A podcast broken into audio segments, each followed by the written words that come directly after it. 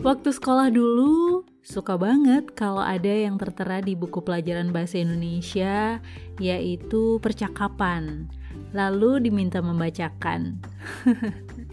Ternyata itu embrio untuk masa depan saya menjadi voice over talent ya.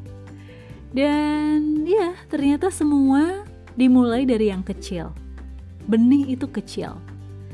Bagaimana sebuah benih bisa bertumbuh menjadi tunas, lalu terus bertumbuh dan berbuah apabila kita senantiasa merawatnya, mengupayakannya.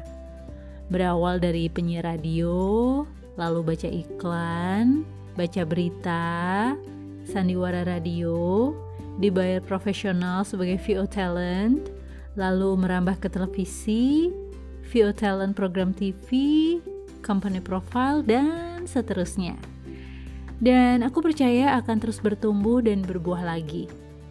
Bagaimana dengan benih yang ada dalam diri kamu? Jangan lupa diupayakan dan dirawat ya.